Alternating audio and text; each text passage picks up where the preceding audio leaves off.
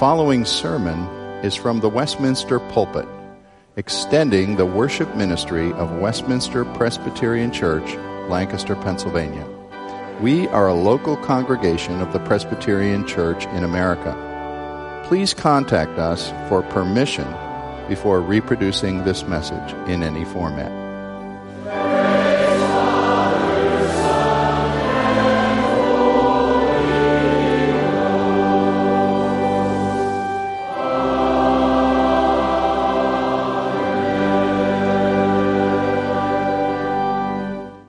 Commentator Iain Duguid appropriately reminded me as I read that this passage is part of God's Word.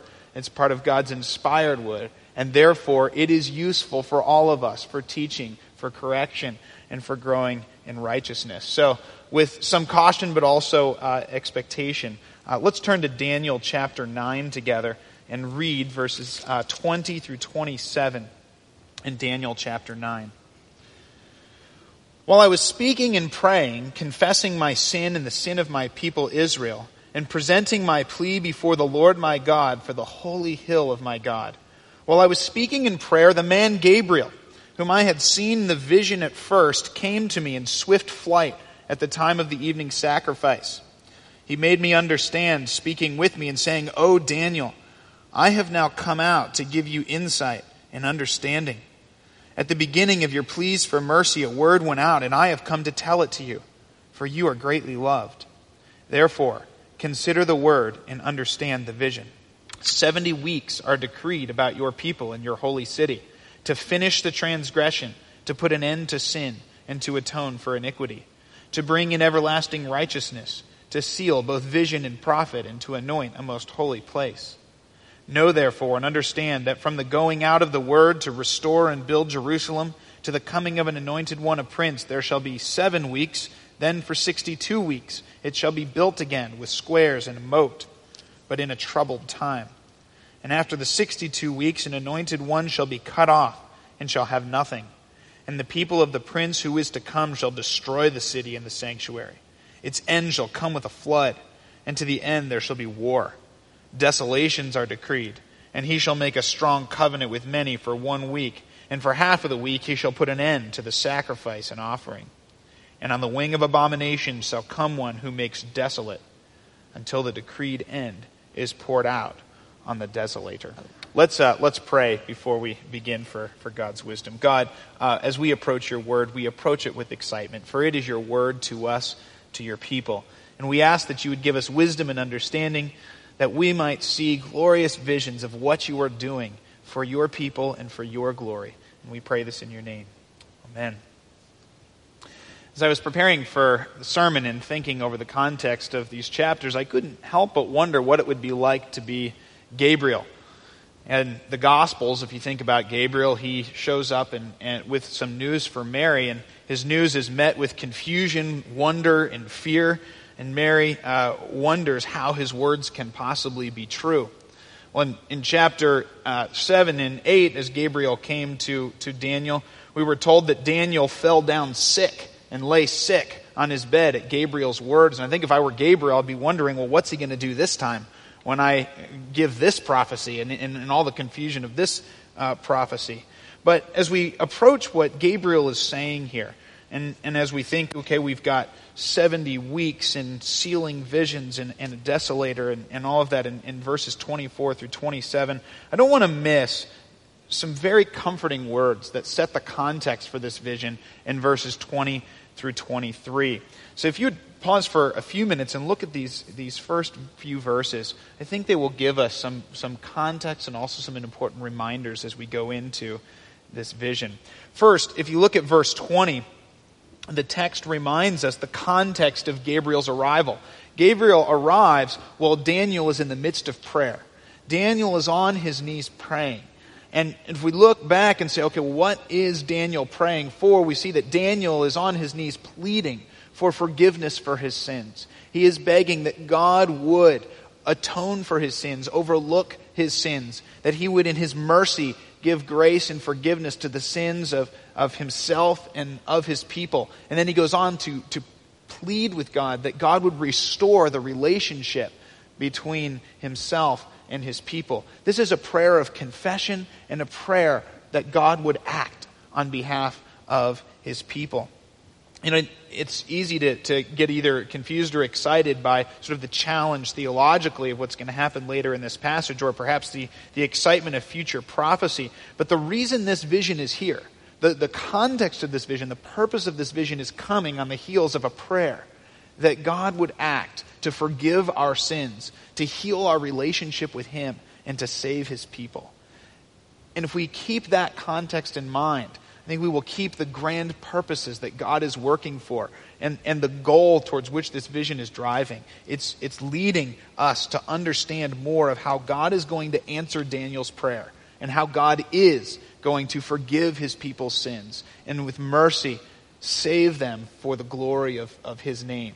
So that context helps us. A second thing to note about the context in verses 21 and 22 is that Gabriel arrives with a, a specific purpose here. And, and uh, when we read his words, uh, it can perhaps be uh, a bit ironic, but Gabriel says that he's here to help Daniel understand.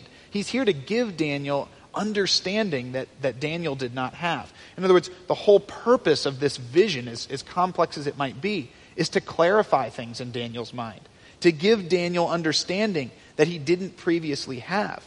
So as we come to the text here, we should, we should have the same expectation that God would be giving us some greater understanding of His plans and His purposes. When I read uh, this passage initially, I imagined myself sort of uh, in, in The Hobbit. And if you've read The Hobbit, you can picture Bilbo Baggins and this creature Gollum having a riddle competition and they're giving riddles back and forth, trying to make them more and more obscure so the other can't guess what's going on. And at first I thought, well, man, this passage seems like a riddle that I've got to try to figure out something complex that's going on. But Gabriel reminds us in, in these first few verses that he says, when, he, when, when Gabriel came to him, he made me understand and he said, Daniel, I've come to give you insight and understanding. This passage is not here to offer us something complex, confusing, to rack our brains. It's here to give us greater understanding of God's plans and God's purposes. And finally, if we look at, at verse 23, and we think it, about verse 23 here, Gabriel says that at the beginning of your pleas for mercy, a word went out, and I have come to tell it to you, for you are greatly loved. We think about the times that we pray to God and we're on our knees making pleas before God, we're, we're begging God to, to answer some prayers. And, and it's easy for us, as, as we don't have maybe an immediate verbal response, to wonder is God going to answer? Will he answer? When will he answer? How will he answer? And we have these questions of what God is going to do in response to our prayer. And as we, as we think about that, I can think of few verses that would be as comforting as this verse when Gabriel comes and says, Daniel, you may not have known it, but as you were on your knees praying, while you were still praying, a word from God went out. A word from God who has heard your prayer and is answering your prayer went out, and I am here to tell it to you. Christian, when you are on your knees praying, God is hearing, God is acting, God is answering. And Gabriel's words here give Daniel perhaps some inside information, but the same promise is true to you and to me as we pray that God hears our prayer and God is answering our prayer. Perhaps not in our time or in our way, but this verse reminds us that God is acting through the prayers of his people. I have a, a vivid memory of an afternoon in October two years ago. I was serving as the athletic director for Veritas Academy at the time, and our cross country team was competing in the district cross country meet. And I remember we were, we were gathered around awaiting the results for this meet, and we were trying to figure out what the results were going to be. We were calculating, we were analyzing where each person finished in the race, trying to figure out were we going to win. And I was, I was set apart a bit from the rest of our team, and a lady heard our conversations, and she came up to me and she said, I tabulated the results of the race. Would you like me to tell you the results? And I assured her that I would be very happy for her to tell me the results of the race. And so she told me uh, that, that we had won the race. And I remember uh, standing there glad for the news, but I didn't tell the rest of my team. And the rest of the team had to wait 30 or 40 minutes for the results to be announced. As I think about this scenario in my own life, it was sure comforting and exciting to know that we had won. But me knowing 30 minutes ahead of everyone else did not change the results. The results were set in stone. I may have known a bit ahead of everyone else, but the results were going to be the same either way. I would encourage us as we think about uh, Daniel praying here. We might, we might say, wow, Daniel sure is lucky to have Gabriel giving him sort of the inside scoop on what's happening in his prayers. Here's Daniel praying, and Gabriel comes and whispers, you know, here's what's going to happen. God's given a word, and he's going to answer your prayer. But we're like the rest of the, the cross country team. We may not know the answer ahead of time, but that is not going to change the results. God is working. God is answering our prayers. God is acting through your prayers, even as we wait to see how they will be worked out in our lives. Even as we may wait days or weeks or years to see how God is working in our prayers, He is working. And that is one of the most comforting things that I can think of as I come to my God in prayer. And so as we approach this vision, I want us to remember first that the context is Daniel's prayer for forgiveness and for salvation that this vision is given that we might have greater information, understanding, and insight into how God is forgiving and saving his people.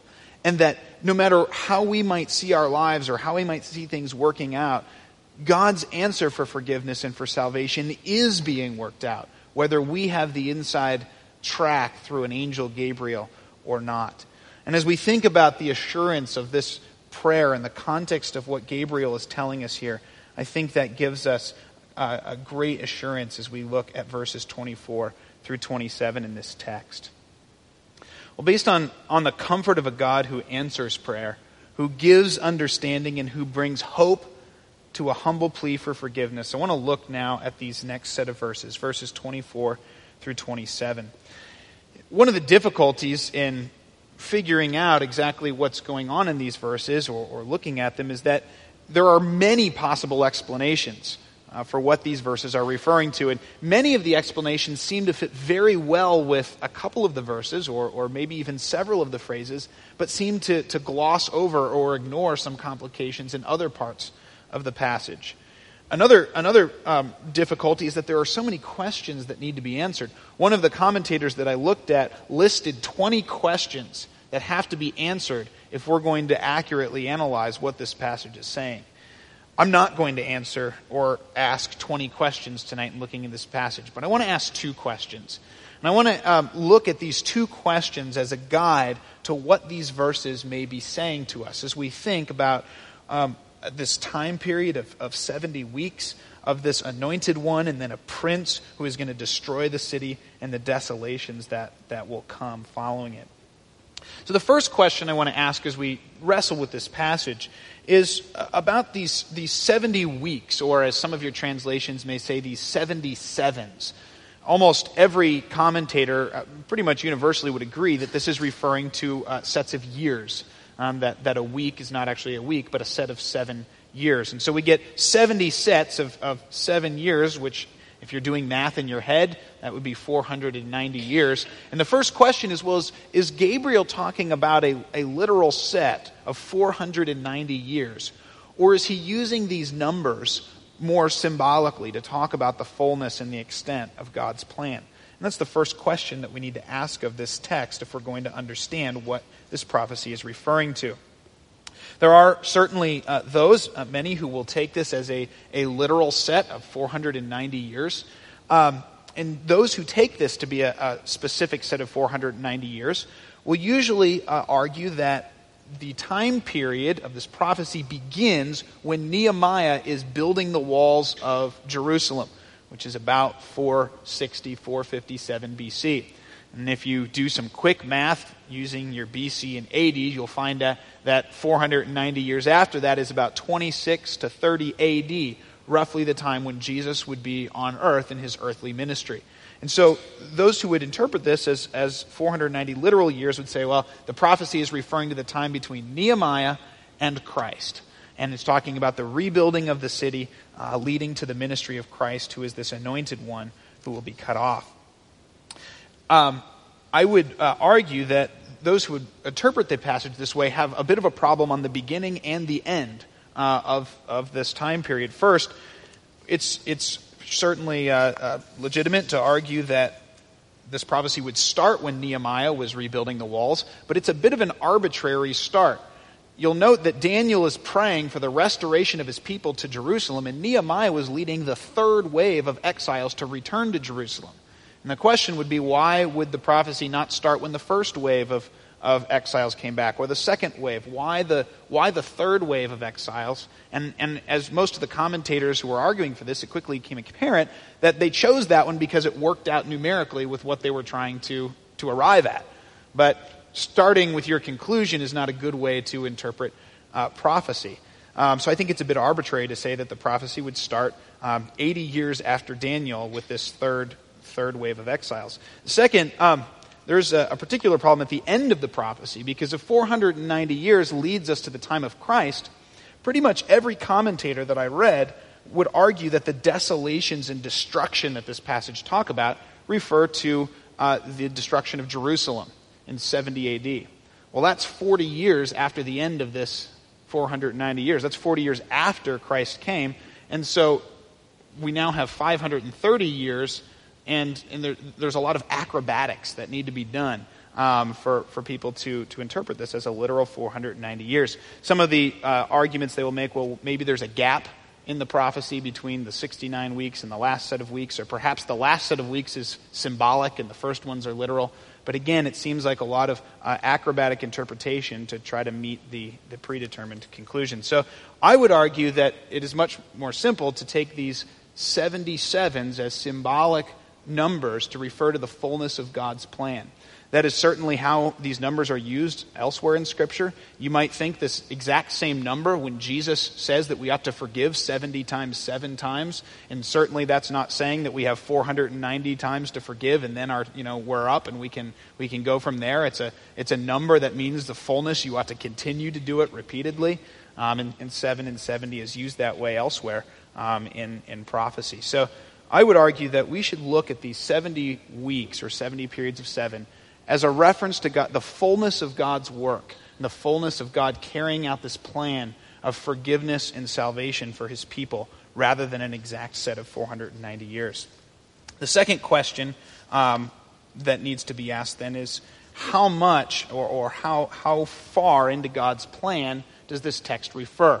In other words, if we're talking about the fullness of God's plan, um, is the point of this passage to point us directly to Christ and, and, and to Christ's work and then to stop there. In other words, is the, is the focal point of this text just the, the ministry, death, and resurrection of Christ? Or is this passage giving us the full scope of God's work in history, which would include the first coming as well as the second coming of Christ? Um, and that's the second question that needs to be answered in this text uh, I had to wrestle with the answer to this question as I read because most of the commentators that I would generally rely on, um, Sinclair Ferguson and others whom, whom you wouldn't have known, would argue that this passage refers just to the events in the first century AD, meaning the death uh, and resurrection of Christ Jesus followed or culminating with the destruction of Jerusalem. And that's the extent uh, of this passage. If, if we're going to take it from that, if you want to look, and, I, and hopefully you have your Bibles open uh, before you, if we interpret the passage this way, we can see that Jerusalem would be rebuilt, and that in this last week, um, one would be cut off, and that's clearly Christ's death would be cut off. Um, then we have a prince destroying the city and the sanctuary, a clear reference to the destruction of Jerusalem. But then in verse 27, we have um, a he, and we don't know who that he is, making a strong covenant with many for one week, and for half a week putting an end to sacrifices and offerings. For those who believe that, that this passage is really culminating and focusing on the death of Christ, Christ is the one here making the covenant with many people and ending sacrifices and offerings. And the argument would be that Christ makes a covenant with all of his people, the new covenant in his blood, and that the new covenant in his blood then means that sacrifices and offerings are no longer necessary. Because that's the argument that many would, would make. As I look at this passage, I, I, I wrestled because there are, there are, several things that just don't seem to fit with this interpretation to me. Um, the first thing that doesn't seem to fit is this term, he shall make a strong covenant with his people. Nowhere in the Old Testament is this term for covenant used when God is making a covenant with his people This is not the term that's used for that. This term means to sort of oppress or manipulate people into being on your side. And so this term to make a covenant seems much more likely uh, to be the, a covenant that the one opposing God's people is making to draw people in as he opposes the people of God than it does a reference to God's work in his people. The second thing is the he here, if you uh, think just grammatically, when you have a he, you usually take the he to be the last person that was mentioned in the text. And the last person who is mentioned here is the prince who's going to destroy the city, not the anointed one who's going to be cut off. And so, again, it seems to me that the one making this covenant is the, the destroyer of God's city, not um, Christ who was cut off. And, and lastly, the last comment that I would make is I, I agree with, with many commentators who say that in this text, when it talks about putting an end to sacrifices and offerings, this seems like a negative idea. This doesn't seem like the text is presenting this as a good thing. Like, oh, the sacrifices and offerings will be done. Great. Now, it seems like a negative. This person is going to lead many, make a strong covenant, and he's going to cut off the sacrifices and offerings. This is a, a bad thing that's happening. And so um, I struggle to see verse 27 is really talking about Christ and his work.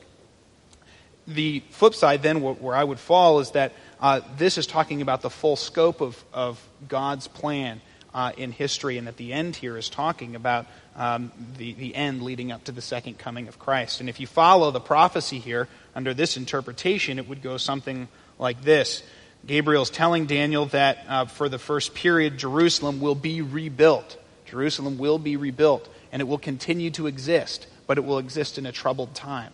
And that's certainly accurate historically that Jerusalem is not restored to its former glory. It exists in a troubled time. Then one, an anointed one, will come and be cut off, and that would be Christ and his death. Christ, the anointed one who is cut off for his people. After that, the people of the prince who is to come will destroy the city and the sanctuary. And that would refer to the destruction of Jerusalem under Titus, who is the prince, uh, the, the rising emperor of Rome. But then, as we continue on, the destruction of Jerusalem is just a prelude to the desolations and destruction that will come as this opponent of God works to oppose God's people. And so, this, this opponent of God's people will continue. It says, war will continue to the end desolations are decreed. He will make a covenant um, for one week with many. We will put an end to the sacrifices and offerings, and abominations will come as this person wreaks desolation. This would, this would refer then um, to the continuing to the end as Satan opposes the work of God's people and the work of Christ in his people until at the very end, as the, the prophecy concludes, the decreed end is poured out on Satan or the desolator. And so that's how I have taken, and, and that uh, I believe is what this text is referring to. Um, as, a, as another uh, point of this, you'll see that this, this last period is divided into two half weeks, or three and a half, three and a half years here. And three and a half years is significant because Daniel chapter 7 used three and a half years for the time that the great beast or Satan would oppose God's people. And Revelation twice talks about three and a half years as being the extent or a symbol for how long Satan would oppose God's people leading up to the end. Um, and so that's how I would take this. But perhaps I'll leave you with the words of Jerome, an, an ancient church commentator who listed nine possible interpretations and said, I'll leave you to decide which you think is best, and let's get on to what this means. And we know this means for, for us in our lives. Um, we want to do the work to see what God's word means. Um, but, but I think uh, the comfort in this is however we take this prophecy, no matter which interpretation we choose, God fulfilled it. If it's Christ that this is referring to in just his work in the first century, that happened and God fulfilled it. If it's the fullness of time, that's happening and God's fulfilling it. So there's not a, an issue here of whether God's fulfilling this prophecy. It's just what part of God's plan is this passage referring to. And I think that's a comfort to us. But I do want to ask if this is the case, what better understanding do we have now? What understanding do we gain from this vision that Gabriel gives us? Well, remember what first sparked Daniel's prayer. Remember back at the beginning of chapter 9, back in the first couple of verses. Why was Daniel praying? Daniel was praying because he was reading God's prophecies through Jeremiah. And he read in Jeremiah that God had promised that after 70 years he was going to restore his people. He says back in, in the first couple of verses, I was reading in the word of the Lord to Jeremiah the prophet the years that must pass before the end of desolations to Jerusalem, namely 70 years. And so Jeremiah's um, prophecy leads Daniel to assume that after 70 years, Israel is going to be restored to Jerusalem. After 70 years, the desolation of God's people is going to be over, and God is going to restore his people. Well, what's on Daniel's mind here? I think it's clear that Daniel's hope and prayer and expectation is God, after these 70 years, you will restore Israel to Jerusalem, and your temple will be set up, and sacrifices will be able to happen, and, and your kingdom will flourish just like it did under David. And sure, that, that is a good hope for Daniel to have, but what God wants to tell Daniel is no, my plans are far bigger than that. I'm not just going to restore temple worship for Israel in Jerusalem, I'm going to be at work in something much bigger much grander. Yes, it's going to be a much longer plan as it works out. This isn't good. this is a plan that's not going to be finished in a few more years, Daniel. But the plan that I'm working is a greater plan, a bigger plan, and it's going to be much more glorious than merely the end of exile after 70 years. And so Daniel through this prophecy will gain the understanding that he shouldn't be looking just to the end of this 70 year period. He should be looking to a longer term plan that God is working amidst his people. Not just a longer term, though, he also needs to understand that God's purposes are much greater and much more glorious than he could ever have imagined. God is not merely restoring what once was, God is actually working a plan to bring a complete end to sin, an everlasting righteousness, an anointed city. This is something much greater than just the restoration of animal sacrifices. This is a grand plan for God to restore his people to the wholeness that they had before the fall. That is the plan that God wants Daniel to see. This is bigger than you, Daniel. This is bigger than what you're thinking. So, this vision is clarifying for Daniel that God's purposes are not just about finished, but that the next stage in this long term history of God's work is approaching. And this plan will be greater and more glorious than Daniel could have ever imagined. I think that's the hope that we have too. That God is at work in a plan, not just to restore some stage of his people, but to bring about great, grand, and glorious hope through Christ, through this anointed one. This anointed one who will be cut off, Christ Jesus, will be the crux of a hope of everlasting righteousness and an end to sin and a dwelling in the most holy place and a fulfillment of all God's prophecies. That's what's being worked out on God's timeline in God's plan. Well, if that's the case, I want to end with just a couple encouragements that this gives to our hearts. First, as we look at this passage and at this vision, we are reminded that God is answering prayer and working out His purposes for the good of His people, but on His timeline. On His timeline. We so often judge God's faithfulness in light of our expectations, don't we? God, here's a prayer that I have for you. And if you answer it the way I'm expecting you to answer it, then you're faithful. And if it's not answered the way I'm expecting it, well, God, I don't know what you're up to because that's not what I was praying for. Isn't that often the heart that we have? But God's faithfulness to his people comes in his time.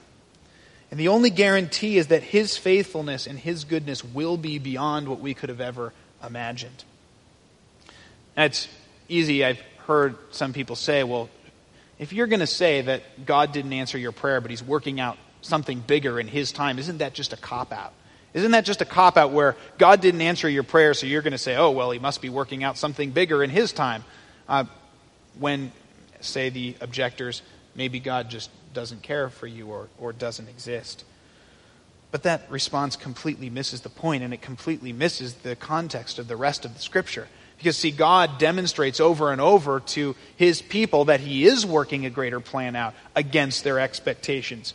Perhaps you could think about the life of Abraham, and here's Abraham who receives a promise of seed and land, and he prays, God, give me the promised seed and land, and he waits, and he waits, and he waits, and Sarah can't have children, and Sarah can't have children, and where's this plan, God? What happened? Okay, I'll try it my way. But in the end, God blesses him with the promised seed through Isaac and in descendants and land above anything he could have hoped and dreamed. Or, or maybe we could think of the life of Joseph, and here's Joseph in the pit, with his brothers, having thrown him there, and here he's praying, and God's not answering. In fact, he gets sold to slavery, so he prays, and God doesn't answer because he gets thrown into prison, and he prays, and then people forget him in prison, and where's God?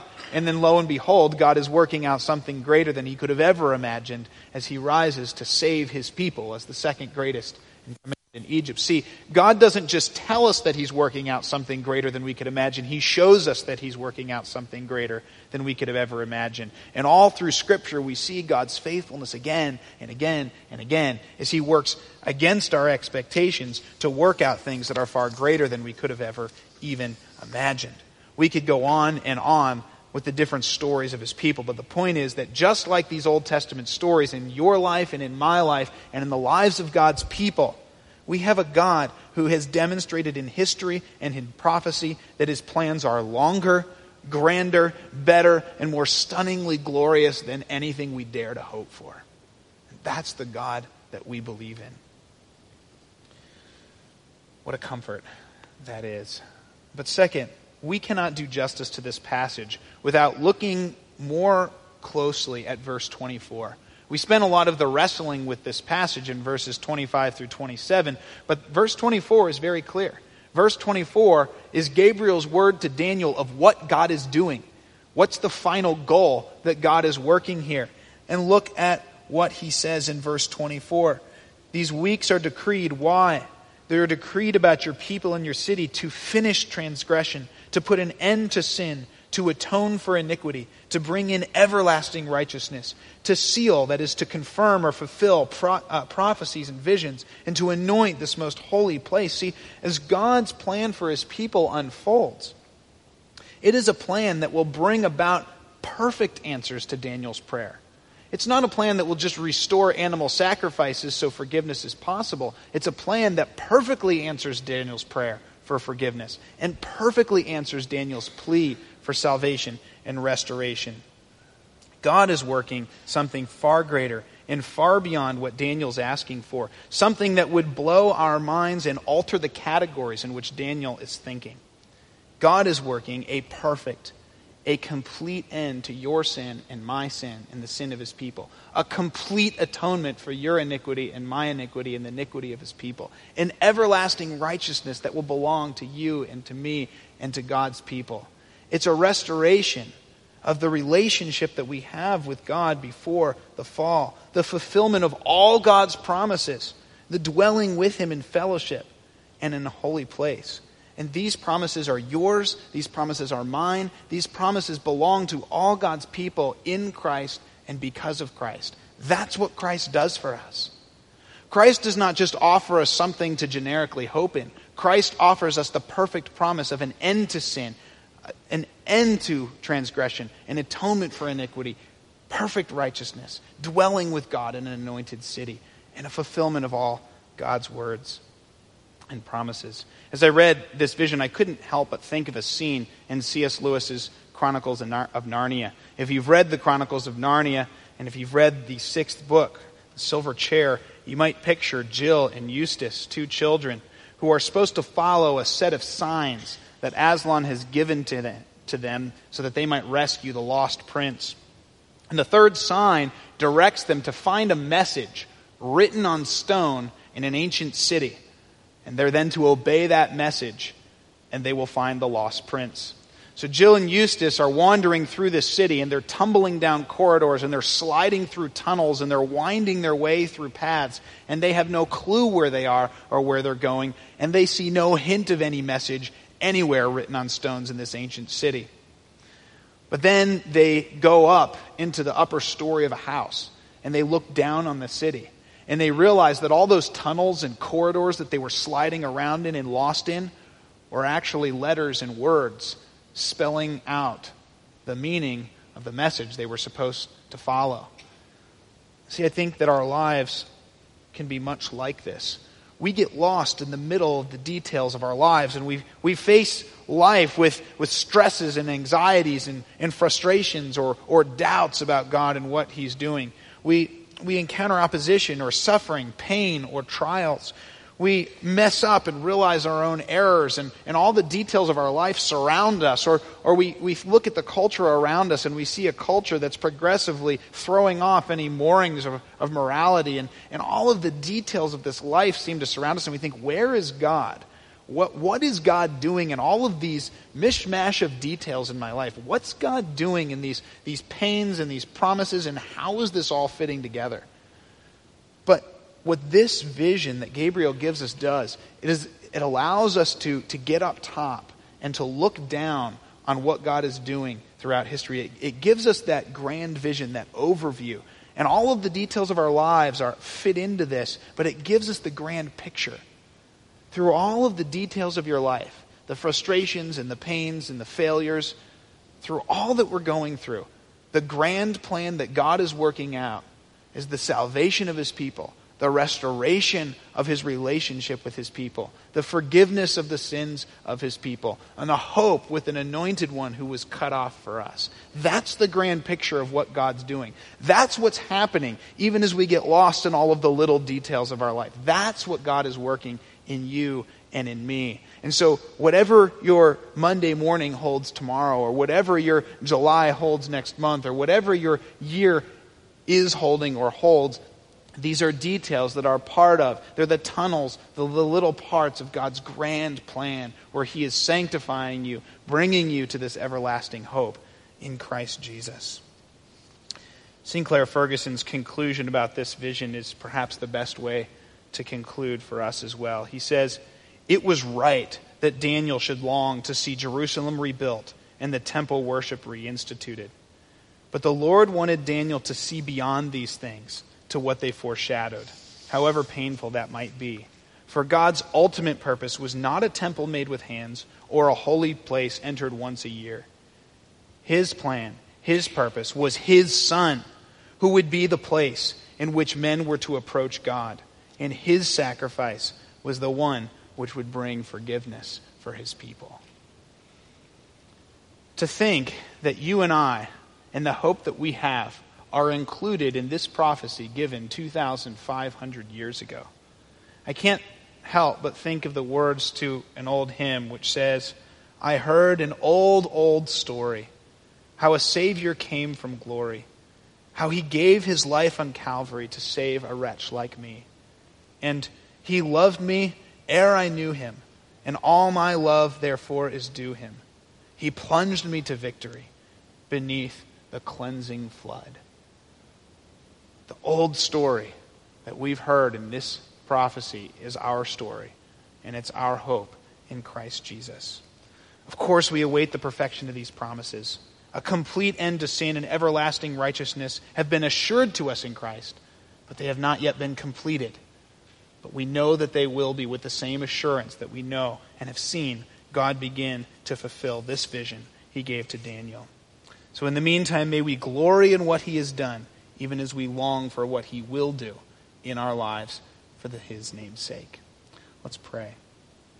Father, there are confusing words and difficult words here as we try to discern what exactly these words are referring to. But when we step back, what we see are words that are clearly fulfilled by your work in history, a plan that is long but a plan that is glorious, a plan that is working out not only glory for your name, but also salvation for your people, a plan that is answering Daniel's prayer that we might be forgiven, not for anything in ourselves, but all for the sake of our merciful God and Savior. I pray that through the details of the week to come, we might keep this large vision in perspective, knowing that God is at work in us, through us, for the sake of his Son, Christ Jesus. And it's in his name that we pray. Amen.